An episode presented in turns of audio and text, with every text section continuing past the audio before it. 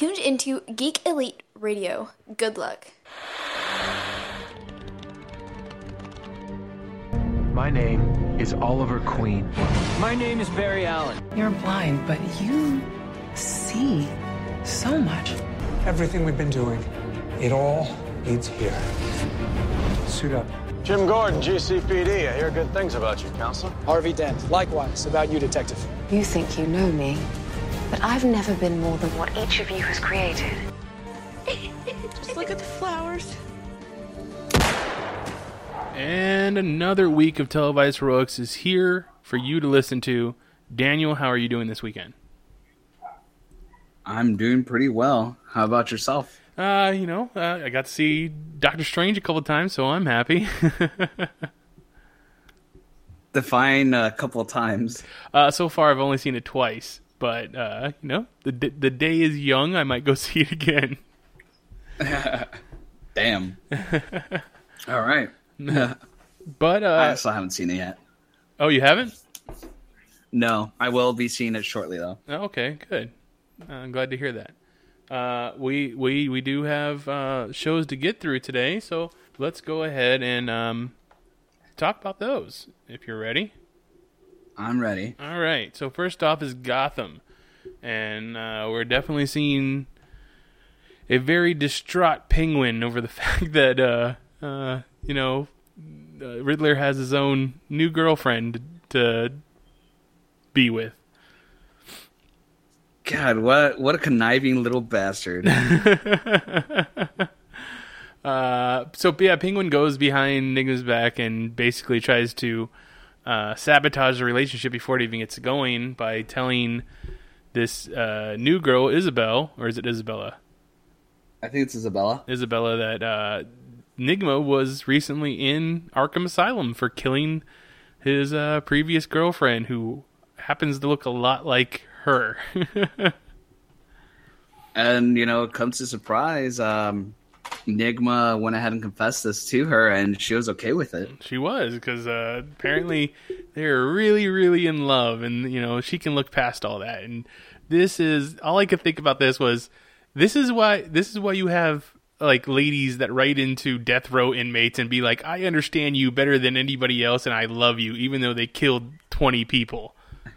Like uh Charles Manson's current girlfriend. Exactly. This this is exactly why these things happen, and and I know you can sit there and be like, well, the reason we like it is because it's Riddler, and you know it, it's a TV show, and we like it that way. But this just perpetuates the that scenario, and is, it tells people that it's okay to love these death row inmates that aren't having that don't have any remorse for what they've done.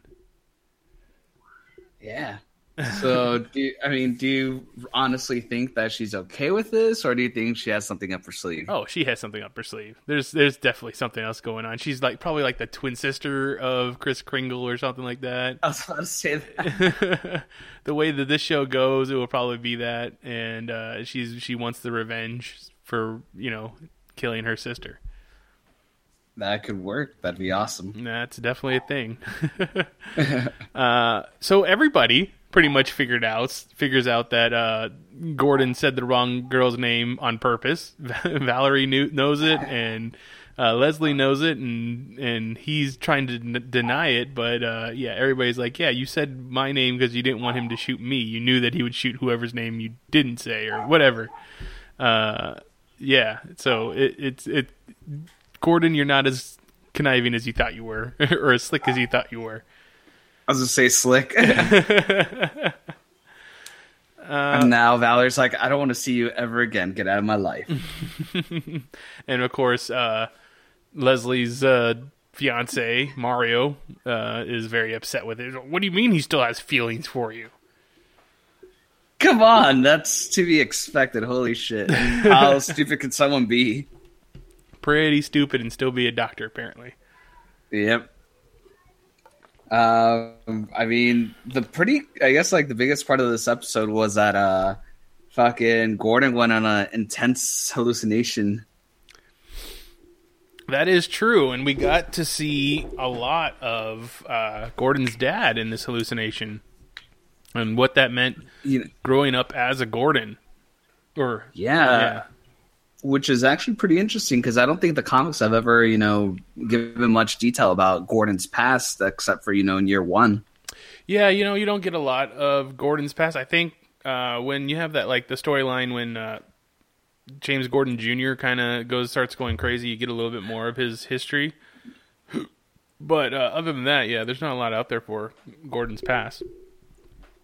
So this is actually pretty cool. I really liked it, you know, just to get a different, I guess maybe like a little origin for Jim Gordon. Yeah, we we uh, we got to see him in his military days, you know, in a foxhole, and it just happens to be with Penguin, though. I mean, that was kind of weird. Uh, and then you know, uh, the idea that they have this creed, this Gordon creed that they pass down. Uh, it's on its insignia is on the ring is it's like something about to to serve the people or to to protect the people or something like that. Which was actually pretty cool to see as well. Right. And uh, How creepy was? Oh, go ahead. Oh, well, I was just going to jump to the to the end of that. Is that we because in the hallucination he tells Gordon or James Gordon to go look for his his ring, his family ring, and then uh, you know they make a big point of showing you the ring and the ring insignia and the Latin and stuff, and then uh, at the very end of the episode. We see the lady who's in charge of uh, the Court of Owls talking to her boss at the Court of Owls, and he's wearing a Gordon ring. So I just picked it up. He also sounded like, um, you know, Gordon's dad. So I'm assuming that is the leader of the Court of Owls. Right. And I'm guessing it's probably going to be like his uncle or something. Yeah, that could be it. But that was actually pretty interesting to see that shit. I was like, what? you know, which is fine with me. I, that's why I thought this show should always be about. It should focus more on Gordon and his, uh, you know, rise through the GCPD instead of more of all this backstory with uh, young Bruce. Um, right. What did what were you about to say was super creepy? Oh, um, seeing Bruce in the hallucination, he's wearing that Gordon mask. yeah, that yeah, that was that was uh, weird. Um, Um, I, I thought I it was a very I- good episode to for that aired on uh, Halloween. It was very trippy, very spooky, uh, especially s- since you they don't have a scarecrow to play with. I mean, since the first season we had what uh, the the son, the son, or we had a young Jonathan Crane. right, right, a young Jonathan Crane, and then the older his father and stuff. But uh, we haven't seen them since, since season one. No. And um, you know, since you did say that all the show should be mainly Gordon rising up through the ranks, um, I think they're going to need a new commissioner pretty soon. Yeah, uh, it, uh, what's his face? The Hatter obviously saw that Commissioner Barnes is being affected by Alice's blood, and he picked up on it really quick, uh, real quickly. Um, so whatever, whatever it is that's going to happen with him is going to turn out to be interesting soon too. And you know, he he had a suicide note right before uh, Gordon walked in. really, I, I must have missed that. Yeah, yeah, it was a suicide note. You could read a little bit of it. Interesting. So yeah, instead of becoming the monster that he thinks he's going to become, he'd rather kill himself. But uh, Gordon was just basically there to, to ask for his job back, right? Which, yep. Which, um, sorry, I was taking a drink. Um, which you know plays with the whole hallucination that he, you know he had about his dad. Mm-hmm. So it's actually can I don't know. Do you think he's still going to be a dirty, you know, cop, or do you think he's going to actually try to clean up his game? Uh, I assume he'll probably try, he'll he'll clean up his game, but you know the, the his dad still told him that you know when he what he does to get the job done is, is still getting the job done. True. And but you, you But also have to- Barnes won't agree with that. yeah, Barnes won't agree with that. But as you said, Barnes not, might not be around for much longer. True. um, I was thinking that it's interesting that because you know obviously it's a hallucination. It's not him actually talking to the spirit of his dad or anything like that. So it's really him uh, him influencing what his dad says. So it's still what it is that he wants to to be told. You know what I mean? You understand what I'm saying? Right. Yeah. Even um, Barbara said something like that too, like, "Oh, the people that come to you, you know, hallucinations, they're a figment of your imagination, but they're all trying to tell you something. You know, boom, so Yeah. you can get it out or make understanding of it. Yeah, your subconscious basically, you know, talking to you just through with, Yep. with other people's faces. So yeah, and that was very interesting. The whole conversations that he had with Barbara, seeing as how you know it's her, his ex and she's crazy, but yet that's who he envisions Well- running his subconscious. Yeah, but she did threaten him at some point too. Yeah, very true. Uh, what do you think about? And since they do have a little bit of Bruce's story, what do you think about Bruce and Selina and his dinner that he made her? You're late. God, that was so stupid. That whole, I think that I feel like that whole exchange was just so cringeworthy. Yeah, it felt so forced. They're like, come on, these are preteens and you're making them have an adult relationship. What the hell's going on here? Yeah, it just it was bad. I was just like this. They won. he shouldn't have been making a dinner. He, they should have met like at the mall or something and had uh you know had some pizza or something. But I obviously he's he's Bruce Wayne, so it's got to be different and regal and all kinds of bull. Or Alfred could have made the dinner. Yeah, or out. I mean, I get why he he, he did it so that Alfred didn't make the dinner because she always gives him crap about being a, a rich boy, and he wants to show her that he can he can do things. He doesn't need people to do things for him all the time. True. Uh, anything else about Gotham? Anything in particular that you wanted to go over? No. No. Okay. Uh, then we can move on over to Supergirl, and uh, this episode was entitled "Survivors." So we got to see a little bit more of Mon-El and where his uh, where he came from and his backstory. We also got to see uh, a lot of what had to do with uh, Miss Martian and and and Martian Manhunter, and then you know uh, Roulette and the whole Fight Club or dog or meta fighting or whatever you want to call it, alien fights that they were they were running running. That was actually pretty cool. Yeah, the fights that they had going on were, were pretty good, and then they yeah they really choreographed them well, uh, which was great. If you were a Kryptonian and you had to go up against that giant dude with the you know an axe and stuff like that, would you really just run in with a punch? Why not just hit her hit him with the freeze breath or the or heat vision? yeah, that's a good point. I would probably be crying a little bit in the corner before, you know, acting up, but running into, uh, you know, with a punch, that was terrible. I mean, it just doesn't seem like the smartest move to do. And of course, you know, um, Mon-El had to give her the pointers on how to take him down. It's interesting. Yeah. It's interesting that his powers, his powers aren't the same as her powers. Like they said, he has super strength and he has, uh, he has he can't fly, he can jump. Right, he can't fly, but he can jump. And there's no late, there's no heat vision, no freeze breath. I don't remember what they said about speed, but didn't he already run away once in the last episode? Yeah, yeah, he ran away once when he escaped the lab. So he has speed, super speed. Yeah. Yeah, okay. Uh, but I, I do think it's interesting. I mean, uh, technically they are from two different planets, but you would think that since they share the same sun, the effects of our sun on them would be the same.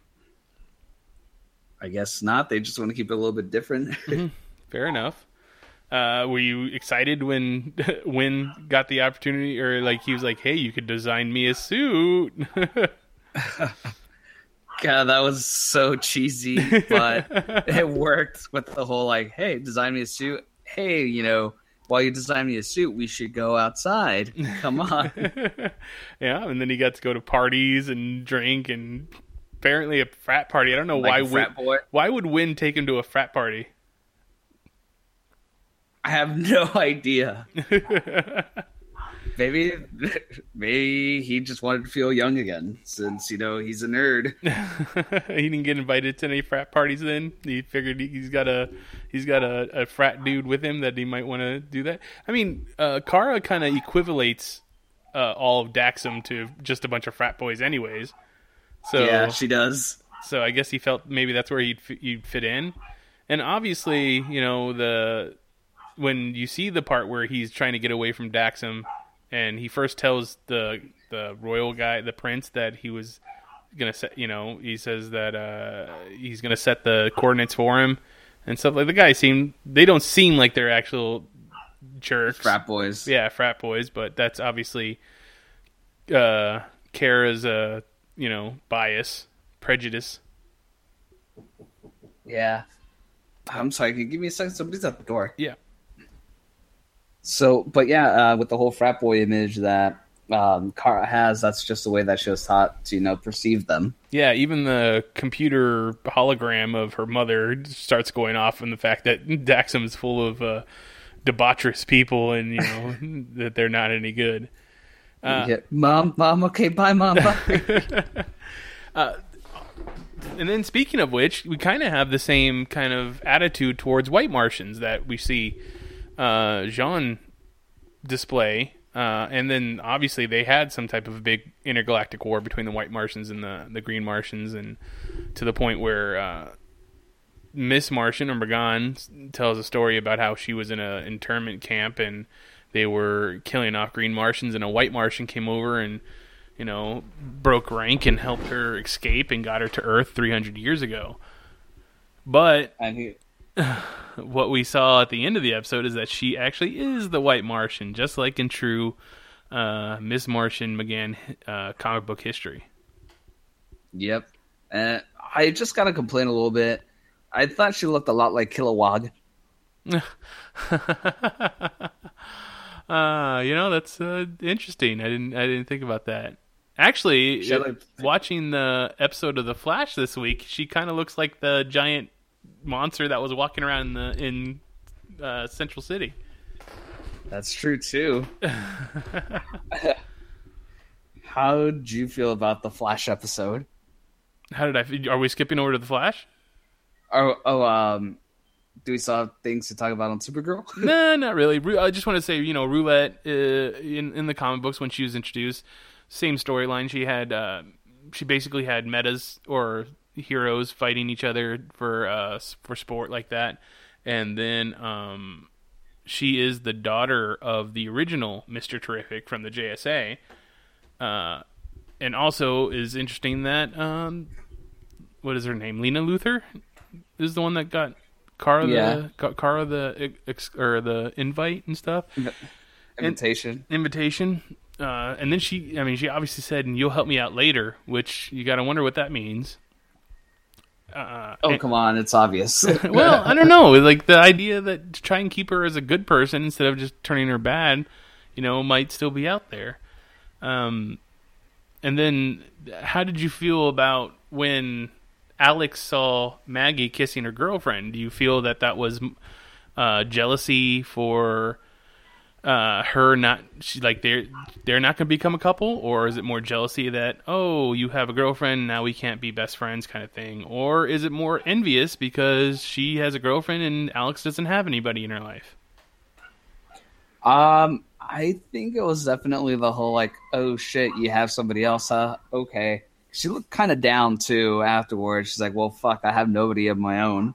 Yeah, see, I I know a lot of people want them to be a couple and stuff, but I just not that I have anything against you know uh, same sex couples or anything like that. I just think that it'd be interesting for instead of there to be love triangles, just to be like, "Hey, I want a best friend" kind of thing, someone that I can talk to that's not Kara.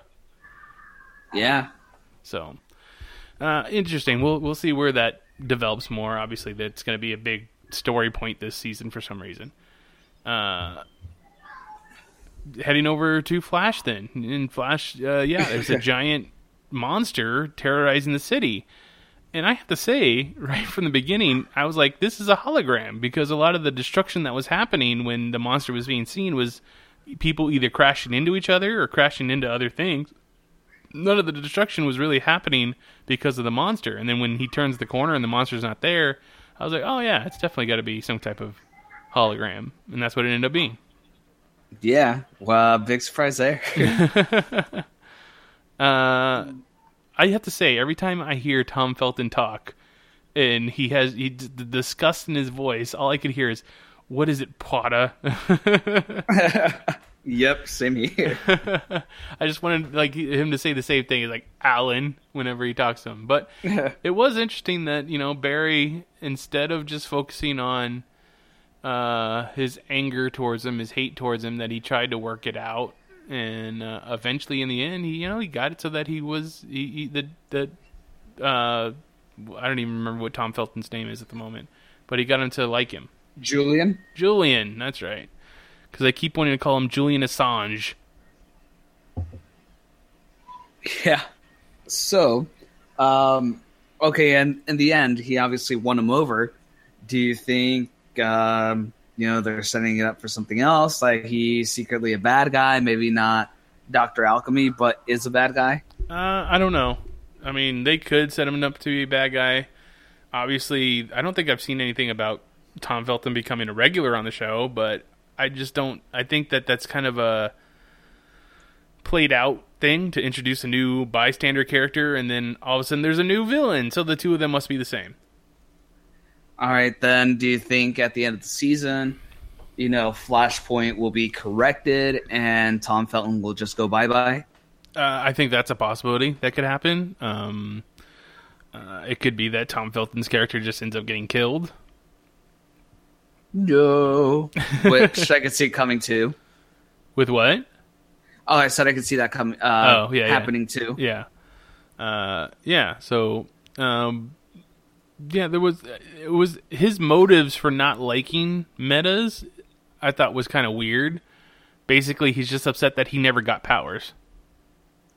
Sounds familiar. Stupid Wally. Stupid Wally. but like he's like he's like you know I've studied my, the hardest I could. I became the top of my field, and then everybody ended up getting powers, and now I have to learn all new sciences. And and and the worst of all, I didn't get any powers, so this just sucks, you know. And then all of a sudden now he hates the world. Yep. That was weird. For the yeah, episode- I thought it was a lame excuse. Yeah, it, it, it's it's a little lame, but it's better than th- them like writing in, oh well, Meta killed my mom or Meta killed my dad, kind of thing, or Meta killed my girlfriend. So I Like have to Spivet? get, huh? Like Spivet. Like Spivet, yeah. That's what like when he said that, he even goes like, if you were expecting a big story about why you know my parents got killed by a thing, I was like, oh. Yeah, like Spivet's storyline. so yeah, I guess that's it's a good thing that they didn't do that. I, I I'm I'm kind of happy with him, even though it's kind of it's kind of a lame weak weak one, but it's still better than just retra- rehashing other stories. Yeah. And then, you know, you were right. Fucking HR wasn't bad at all. that is funny that they, they they kept making fun of the fact that he says just call me HR. Uh, and I- Cringe every so time. I have to I have to say they kind of turned him into Steve Jobs then, right? Like Yeah. he just comes up with the ideas and then he puts it into other people's hands to uh, figure it out. And he's like, that's that's that's half the thing. I come up with the idea. You know, I can think outside the box and come up with the idea. I just can't implement anything. Yep. And then they called him a con artist, basically. Do you think that uh, he'll work out and they'll keep him around? I don't know. I think it's probably just gonna be a season thing. I think after that they're like, all right, you done, you know, a lot of help here. Time to go back to your Earth. Do you think that uh, they'll they'll get a whole new uh, Wells, or do you think we'll just get Harry back? I think we need Harry back.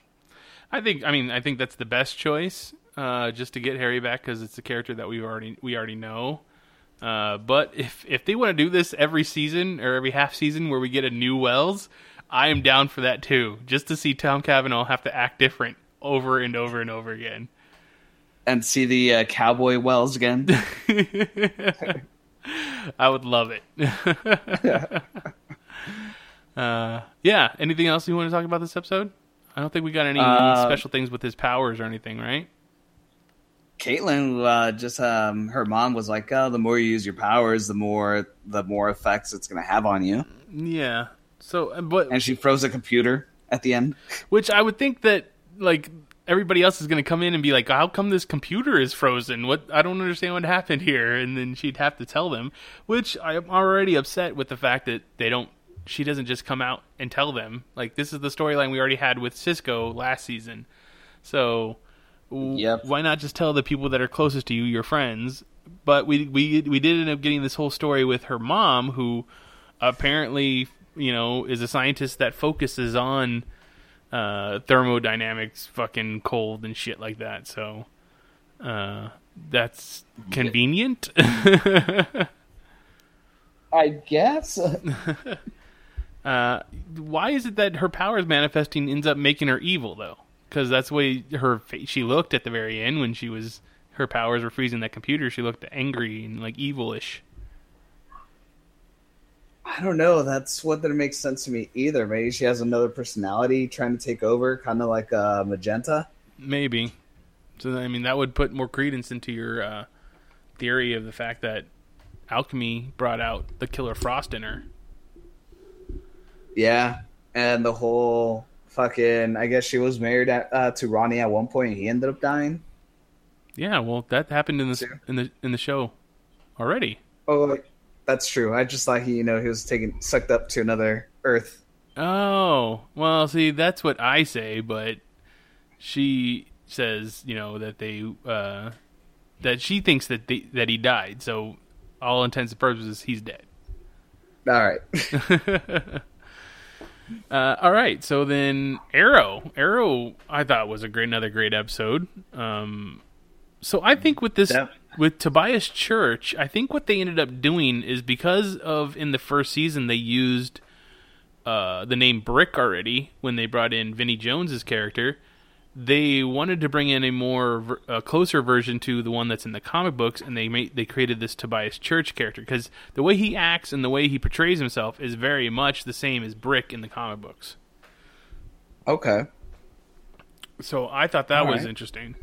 Um, once again, uh, the, the the the I guess the plan is to to go and get uh, Wild Dog back.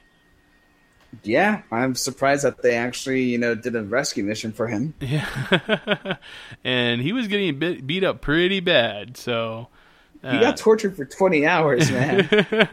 uh, and then the, the one part that he ends up giving up is the one part that he probably shouldn't have. The fact that Is Oliver that- Queen and Green Arrow are the same person. yep. He knows. What does he know? Uh, what did you think about the fact that they brought in the human target, Christopher Chance? Dude, that was I, was. I was just excited to see Nuke, you know, coming from Jessica Jones onto a DC Oh show, my which was awesome. Goodness, that's right. That is the same actor. I was like trying to picture where I know that actor from, and I didn't look it up. But yeah, you're right. That's Nuke. Huh. So, So, that's actually pretty cool, man. And then the backstory going all the way into Russia and doing that sort of thing too. that was pretty cool. Um, It was a really good tie-in for the flashback. I really liked it. yeah, it was. It was. They they really did well with the the flashback this this episode. Did did you ever read any human comic human target comic books? No, Did you watch the Fox show that was on about four years ago, four or five years ago? So that's what the show is about. Yeah, there was a show called Human Target on Fox. It was based off the DC Vertigo character Christopher Chance, who uh, basically now they didn't do any mask stuff on that show, or uh, I don't know if he can take a shot and and survive, or if he was wearing like a bulletproof vest and and like With some blood squ- packets? Yeah, with blood packets. But uh, in that show, he basically just whenever someone is uh, being targeted for um, whatever reason, he uh, basically becomes their bodyguard and then makes himself the target instead, kind of thing. Okay. Yeah, no, I never watched the show. It was a good show, which I I, I kind of wish that they would have had that actor come and portray the character in Arrow, uh, which would have been cool. But uh, yeah, he did. it. This guy who, who plays Nuke and Jessica Jones, yeah, he, he did a pretty good job too. Yeah. And holy shit, I just can't get over that that that's how he knows him, but you know, kind of find out, um, I can't remember her uh her name, but she gets a photograph at the end of the episode too and is like, Oh, by the way, remember our boy Ollie? Well yeah, he wasn't on that island five years ago. Yeah, five years ago he when was in Russia. Yeah, exactly. Um, That that uh, yeah, Susan. Her name's Susan, the reporter. So it's going to be interesting how that plays out, especially since she gave Oliver, who she thought was Oliver at the time, but well, she gave Christopher Chance, who she thought was Oliver at the time, uh, her personal number. Uh, do you think that they'll play that up more or no? I obviously. All right, so I guess the big thing is uh, we have Prometheus trying to take down the Green Arrow, and then we have um, Susan trying to take down Oliver Queen. So he's gonna have to, you know, be able to take care of himself both ways: his identity and you know his actual self. Right. True.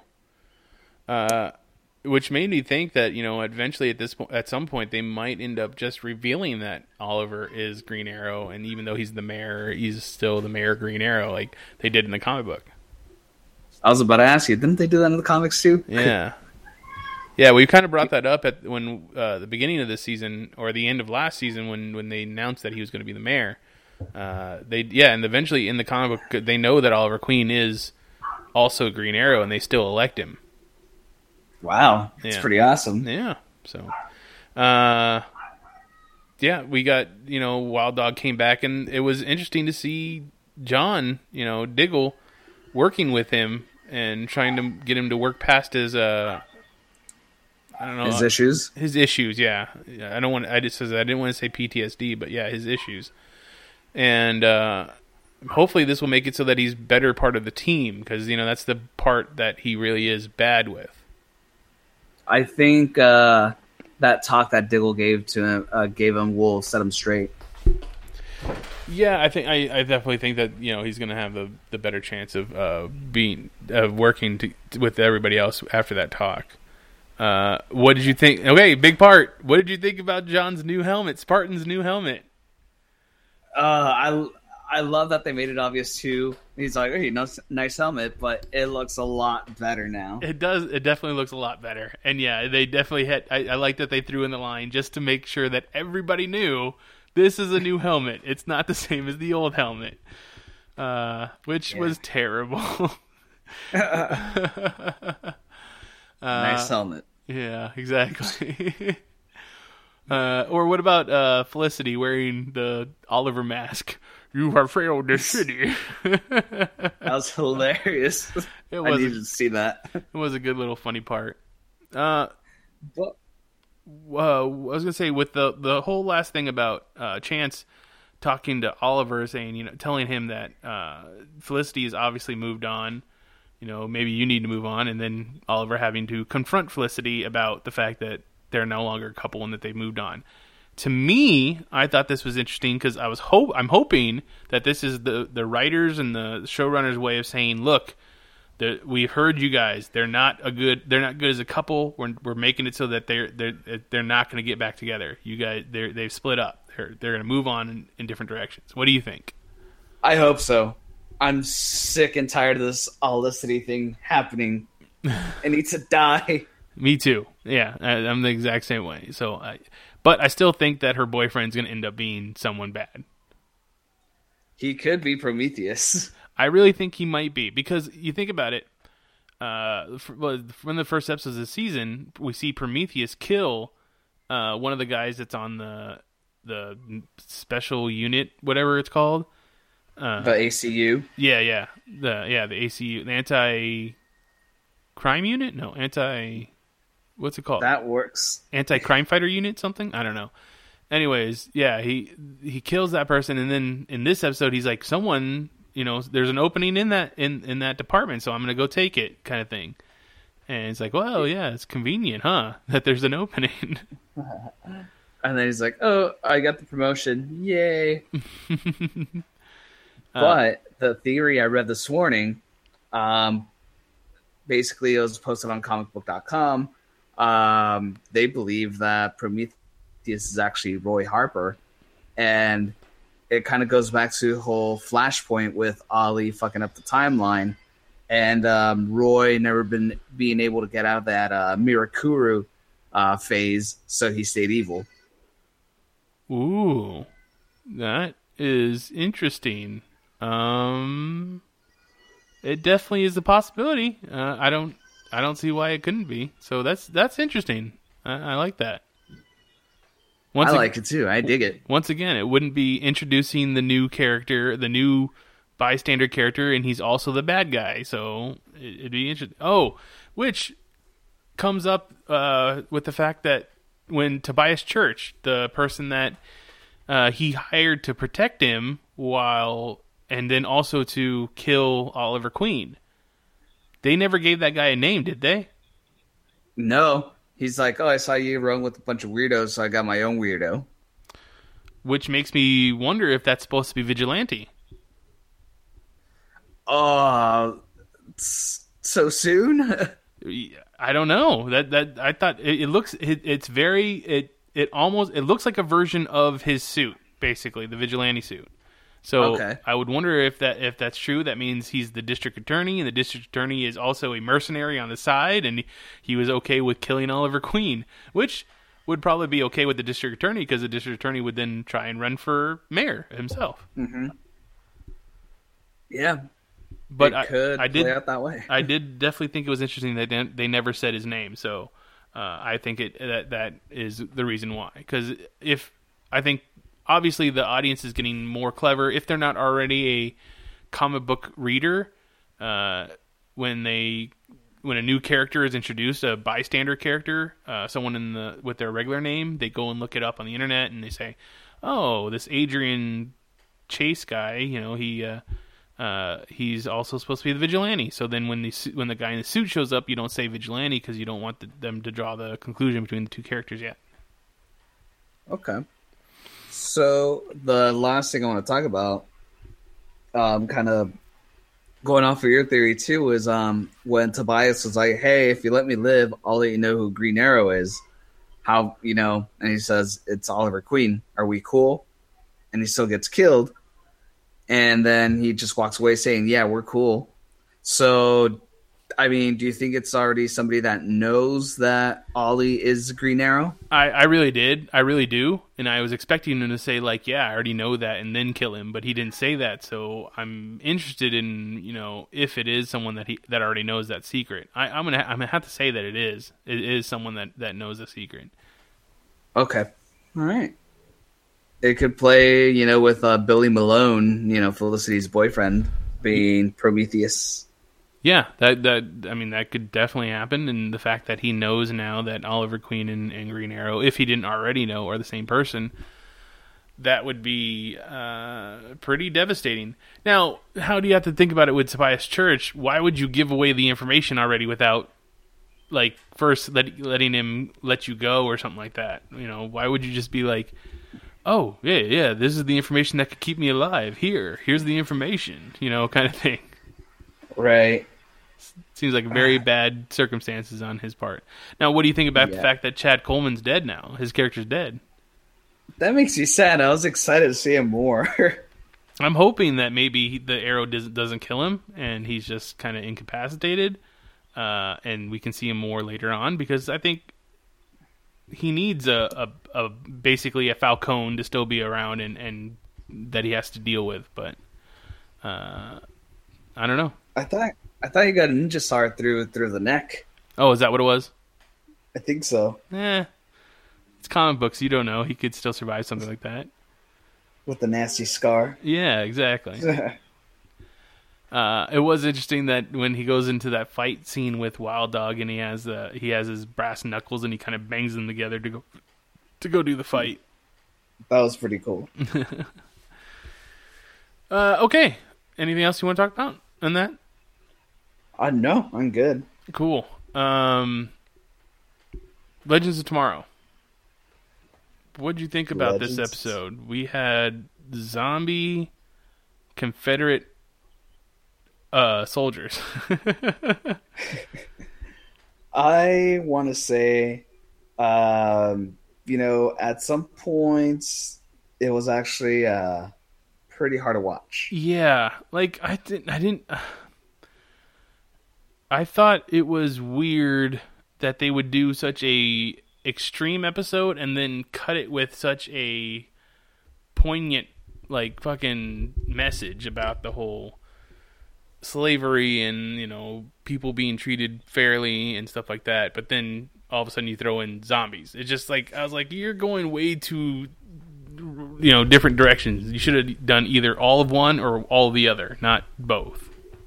If they would have done just the zombies, this would have been a really fun Halloween episode. And I think that's why they did it. The zombies is because it was supposed to be a Halloween episode. I think if they would have just went with the whole slavery part of the, the episode, it would have been.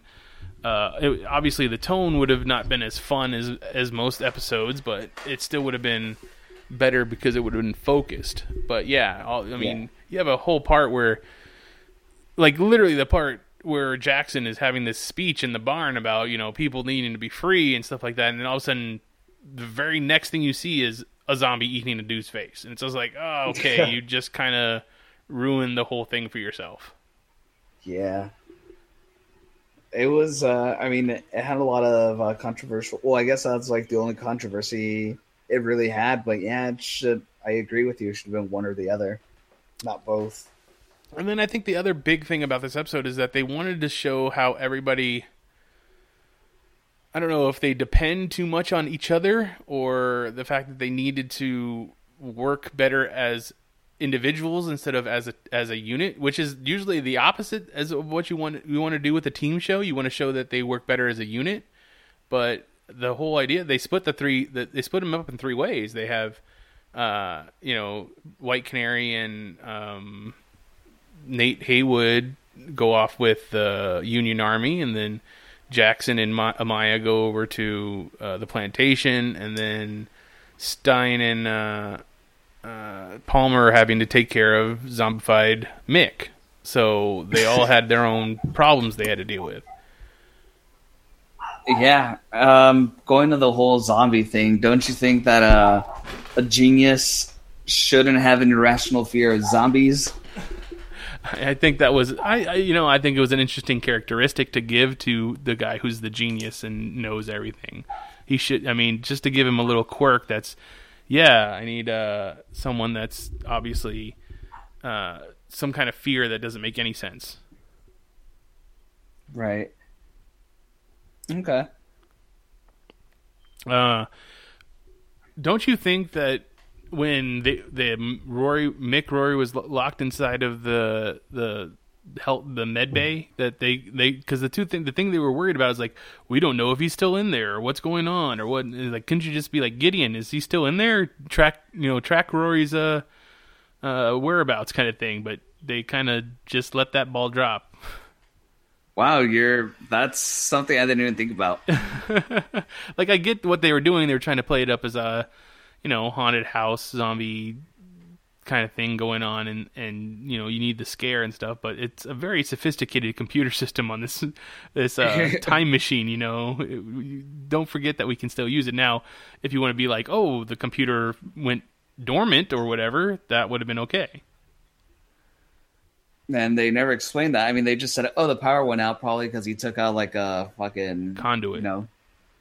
Yeah. But they were still talking That's to her. it they were still talking to Gideon.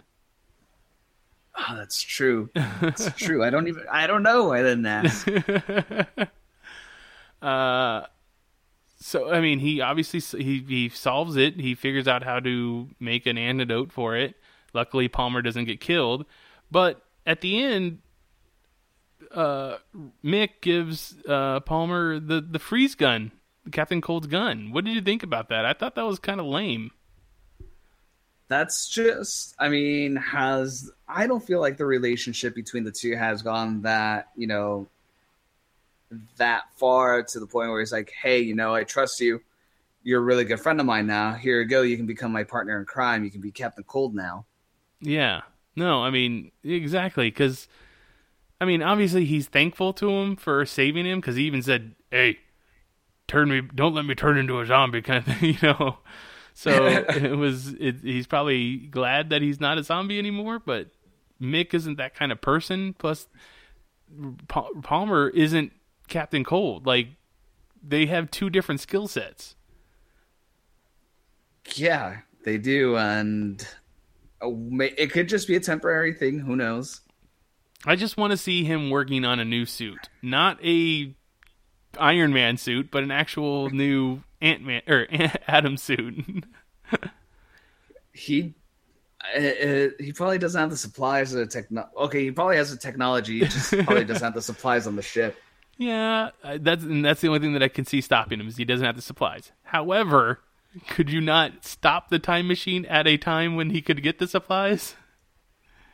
That's true. I mean, is is is uh, Sarah that much of a dictator? She's like, no, we can't make side trips. We need to stay on this mission. We need to stay on here until we find out where the next anomaly is. Yeah, I, I mean, well, fun, I guess that's like the whole thing of this episode too. Ray broke down and was like, "I don't know, man. I don't know what my purpose on this team is." And maybe Mick just gave him the gun to shit him up. Uh, okay, that's the best theory that I've heard then about it. He just, like, he just basically was like, "Look, here, shut up, take this, and I don't want to hear it anymore." Uh, that, that Which I like that. totally goes with this character. Yeah, exactly. That does go with his character, so that's why I like that. Uh, Heywood fanboyed over General Lee or General Grant, sorry, and uh, I don't know. He gave gave Sarah a little bit of uh, advice on how to be a leader, and I don't think it was bad advice. no, no, it wasn't bad advice, but like you know, you're gonna have to send people to do things that you don't want them to do, or you're you're not gonna be able to protect everybody. But you have to get the job done. So, you know, it is good advice. Yeah. And I mean, I guess the other thing of this episode too was in the beginning, um, Jax and Stein were listening to the message. That's true. We still we got just a little bit more, but as soon as he said, "This is why you can't tell the rest of your team, or you can't tell anybody else," and then they cut it off, and you're like, "Ah, dang it! I want to know what he has to say." Yeah. It better not be something lame. it's gonna be something lame. Don't worry. Don't tell me that. Uh, I don't think we I don't think we met anybody else that has to do with the DC characters like we did in the last one with feudal Japan. We met the descendants or the ancestors of uh, Katana. So I don't think we met anybody in this episode. Yeah, I don't think so either. Anything else that you want to talk about? No. No, it was a pretty straightforward episode. It was very, like you said, it was very cheesy, and uh, we didn't. I don't. I, I didn't get much out of it. And like this, I think it was definitely so far. It's the the low episode of the season because all the other episodes have been pretty great. Yeah, they have. Okay, so then uh, skipping over to Marvel, we have Agents of Shield, and we got to see the origins of Robbie Reyes Ghost Rider. Now, I forgot to mention this last week when we were talking about the the last week's episode, but uh, downstairs when they when the two scientists find the Darkhold in that basement, there was a poster on the wall that said Quentin Circus. Now, if you know your Ghost Rider history, Quentin Circus is the one that is the circus that Johnny Blaze uh, uh, was a stunt driver at, and um, when they find they, there's a there's a crate or a, a trunk in the basement that has a very familiar looking leather jacket on it. So I think you're supposed to uh, infer from that that they the Darkhold is being kept underneath Johnny Blaze's house.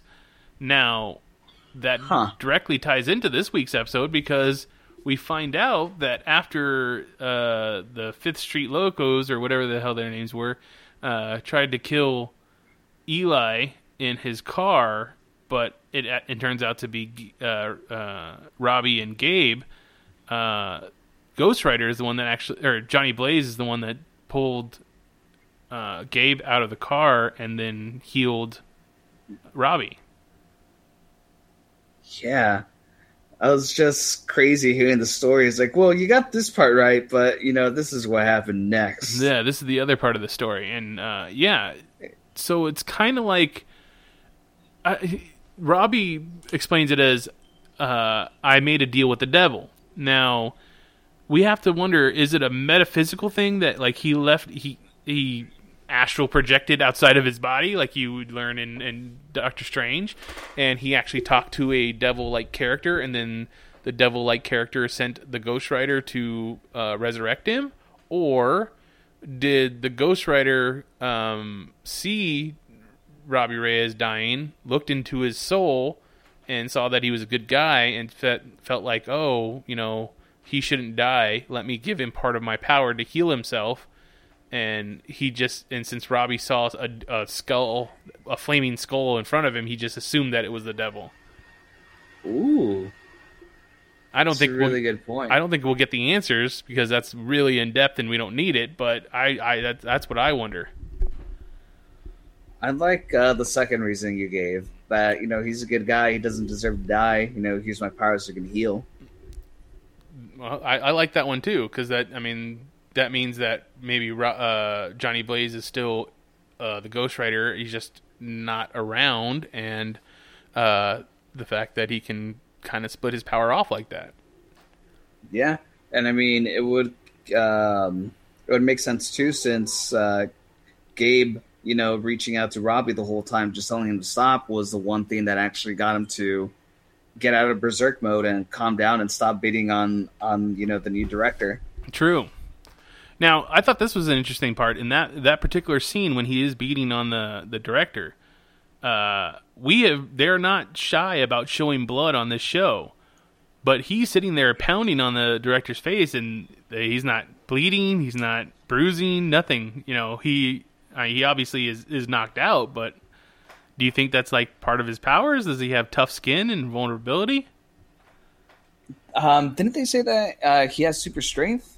So wouldn't that tie in with the whole super strength, not being able to bruise easily? Uh, I mean, there are pictures. I mean, there are drawings of Superman that with you know bruises, and obviously he got he got killed by Doomsday, but he's pretty invulnerable True. and has super strength. I just think that it was interesting.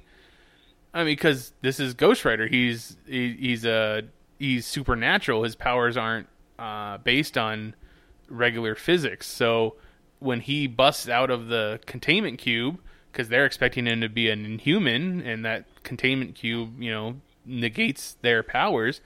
Uh, he's able to bust out, and, and he he's got to have a pretty good punch to, for being uh, half demon. So Yeah. I just thought it was interesting that you, there's no real markings on on director Mace's face. What do you think would have happened if he would have looked into, uh, you know, Mace's eyes? Do you think he would have killed him on the spot?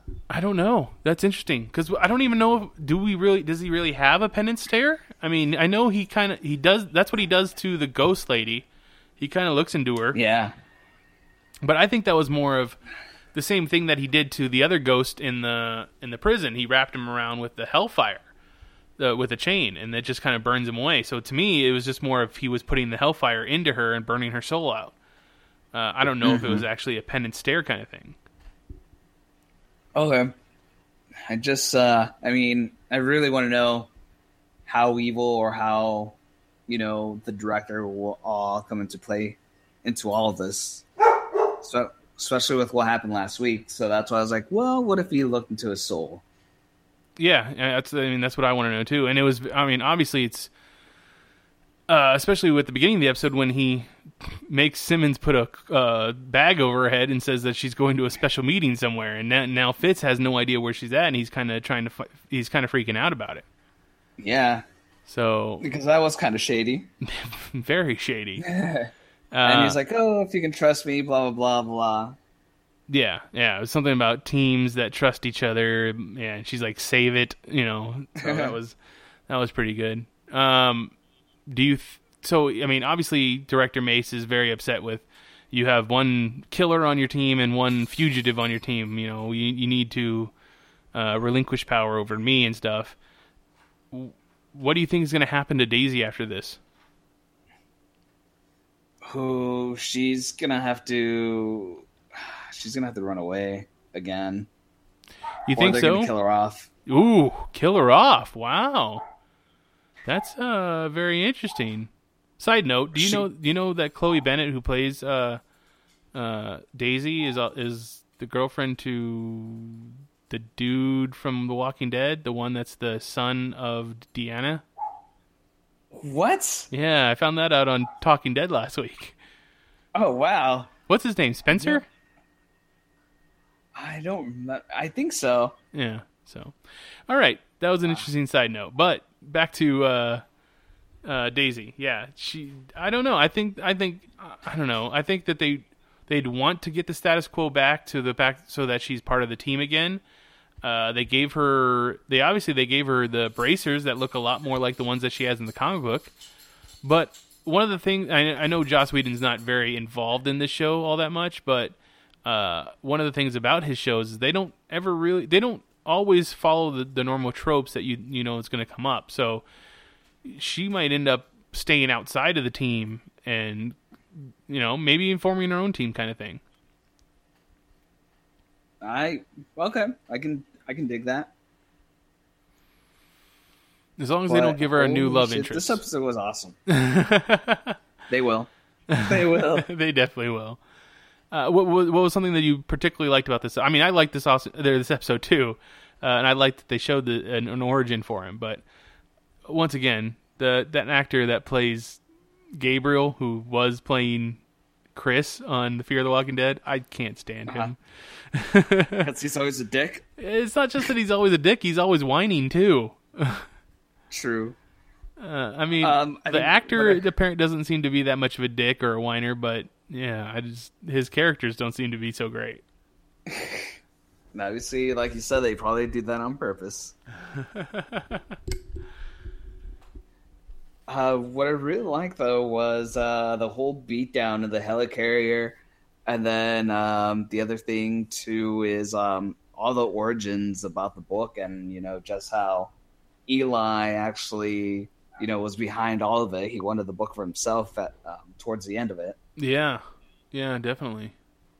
Now he can create dark matter out of thin air. Yeah, so that was another thing that basically we had a tie-in with uh, Agent Agent Carter.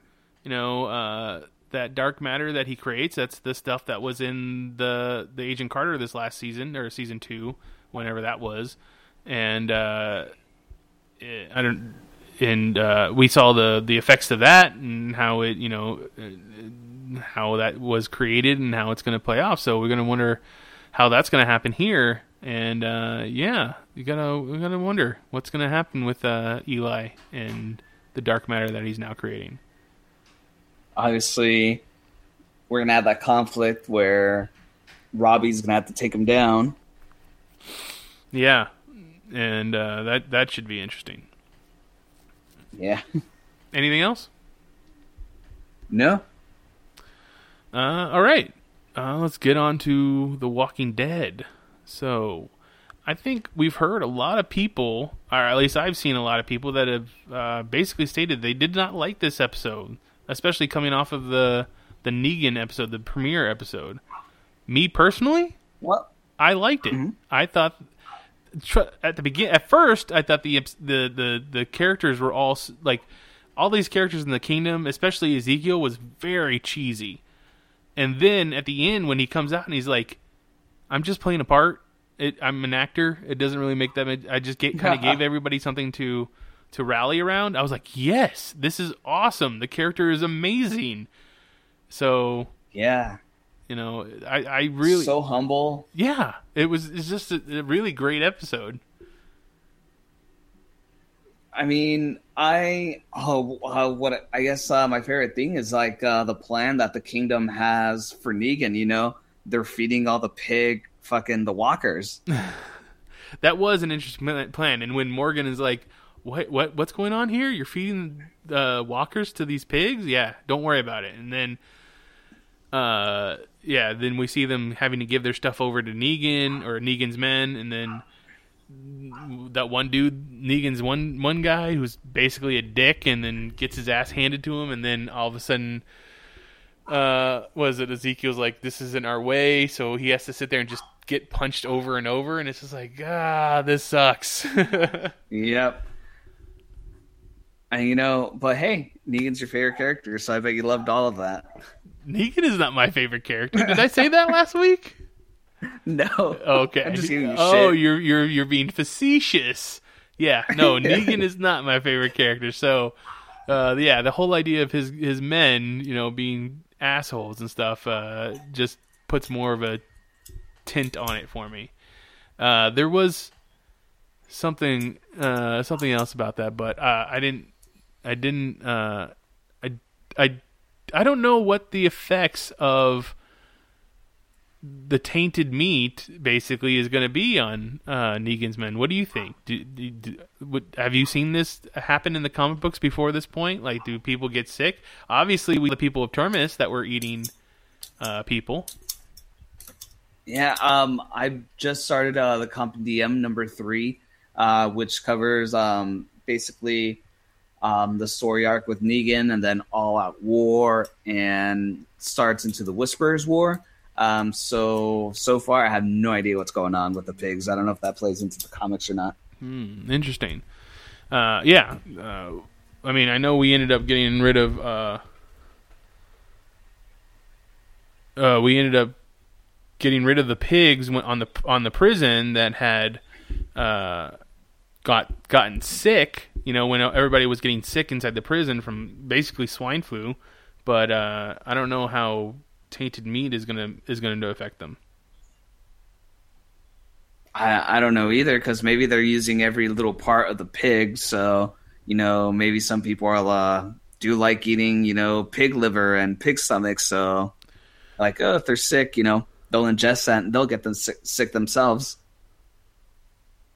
You know, I also have to wonder. Um, they uh, when they came and picked up the the pigs this week, they I don't know, it was probably about five or six pigs, right? Uh, yeah. And then next week he says, uh, next week is produce, so produce kind of thing, produce. you know? Yeah. Uh, I have to wonder like how often they come up and pick up pigs because they can't. If you pick up pigs like once a month, they they can't sustain that rate. They're obviously going to start running out of pigs. So they're gonna have to start offering more produce.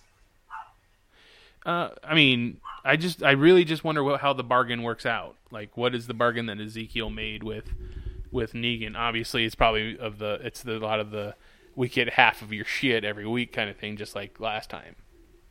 Well, I mean, he said if you guys don't produce, you know, we're gonna have to take out him next week. Yeah. So obviously, if you don't give us enough food or supplies, we kill one of your men. Yeah, but I mean, how does it work out? Like, because like with with pigs and and vegetables and stuff like that, uh, you have to have time for you have to have time for the pigs to uh, mate and have children, and then you know, those kids, those pigs get big and fat, and then you can you can eat one, and then vegetables need time to grow. So if you just keep taking half every month, there's not gonna you're not gonna have a time to restock, basically. I don't know. I know you don't know. That's I'm just wondering. Yeah, it's actually a good point. Um, that's something for the TV show characters to worry about, and not us. Look, Negan, I'm just saying it's not a sustainable model. You know, you're not going to be able to live off this. Is uh, if you if you don't if it doesn't work out. He'll just go on a rampage and kill everybody, just like the governor did. Oh yeah, he lost his shit. Yeah, that could probably happen too. So, uh, what else did we find out? Morgan taking on a young student, a young Padawan, if you will. Uh, how'd you feel about that?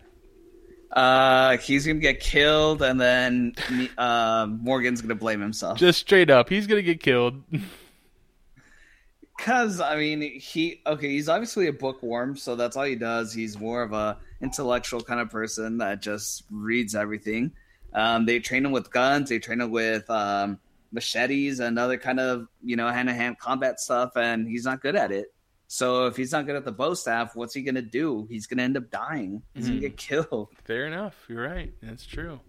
Uh, what did you think of Carol in this episode? I, I'm not. I'm. I didn't. I thought it was interesting that she ended up trying to do the whole Sally Homemaker disguise again. That's the only way she knows how to get around. Okay. I mean, I don't know. I, it seems like in the last few seasons she's become more resourceful.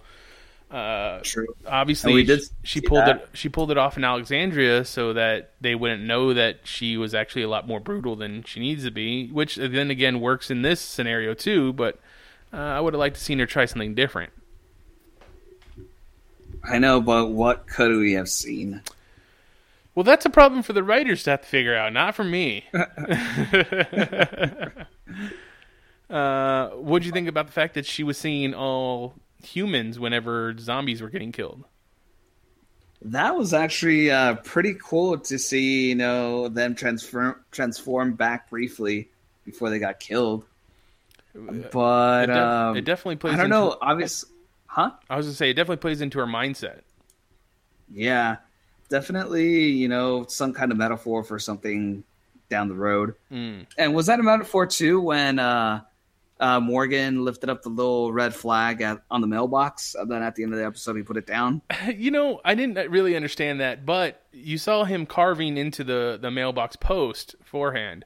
Now we know back when he was tracking down Rick, he was carving into trees and stuff and leaving symbols. Now, uh, I believe I don't really know all that well, but I know like in uh, hobo culture, you you you put markings on uh, posts and uh, wood fences and stuff when you can find when you know this house is has a guy in it that doesn't like homeless people, or this house you know leaves uh, good food in their dumpsters or some shit like that.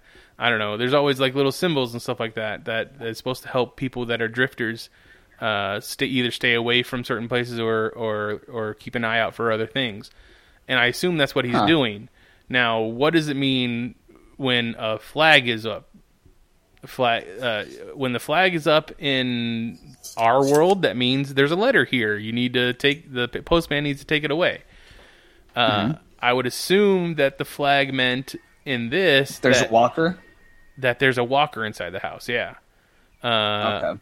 But he puts it down when Carol goes to live in there, which I thought was weird. She just wants a house of her own that's outside of the kingdom. You know, what are you gonna do if if Negan's people show up or any bad people show up? I know she can take care of herself, but one person against a group of people is not easy, as we saw in her last attempt to go up against Negan's people at the end of last season.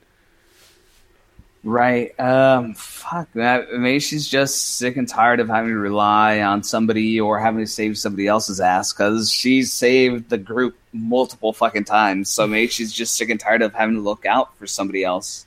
Uh, you know, that maybe that's what it is. And she's getting just more cynical and closed off in her old age. uh, do you think that Ezekiel is uh giving her the lovey-dovey eyes, or is she he's just fascinated with her? I think he's just fascinated. Be like, come on, how how long can you know you keep this up?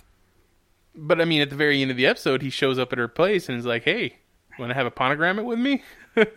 Oh, that's true too. so yeah, you could be right. Maybe he's like, hey, how you doing? How you doing? I mean, he didn't bring the tiger, so That's true too. Good point. we did not see any more of Rick's group in this episode. Uh, this is mainly Morgan and uh, Carol. Mhm. So we only have to assume what's going on over there. Do you think this is happening at the exact same time as what is happening with Rick? I I want to say yeah, it's probably right after. Actually, let me take that back because I don't know if Negan used all of his men to go to the forest, you know, and surround all of them. So it'd be like a day or two after. Yeah, it could be. It's yeah, that's interesting. Uh, anything else you want to talk about this episode? No, No. Okay. Uh, there we go, folks. We have all of our comic book TV shows talked about. Now, uh, if you want to come and get a hold of us, I'm on Twitter as at agent underscore of the underscore bat. Uh, Daniel's also on Twitter as. at Daniel von Helvet. And if you want to get a hold of Geek Elite Radio, it's geek, at Geek Elite Radio on Twitter. Uh, then come over to Facebook, facebook.com backslash Geek Elite Radio, and be part of our conversation, be part of our community. Talk about what, you know all the things that you geek out about.